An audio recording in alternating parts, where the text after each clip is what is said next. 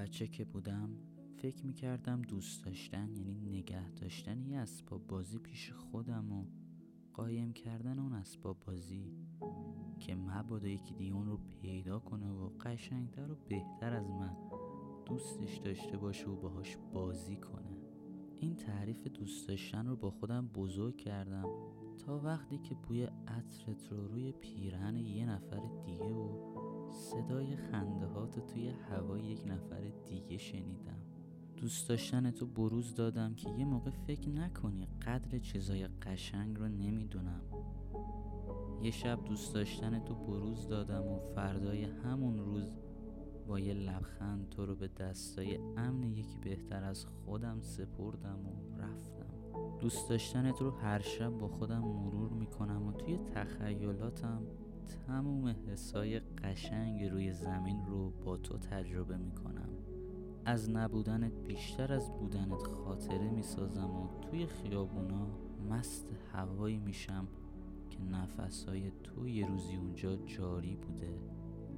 یه بچه بودم که از دوچرخه افتاده و زانوهاش زخمی شده. دور زخمم ستاره کشیدی و من از یک مصرع ناقص به یه رومانی تبدیل کردی که آغازش اشک بود و پایانش رفتن تو فکر تو من یه خاطره نصف و نیمه از حوصله سر رفتنهای نصف شبام و تو هم تو فکر من یه خونه امن و یه بغل محکم.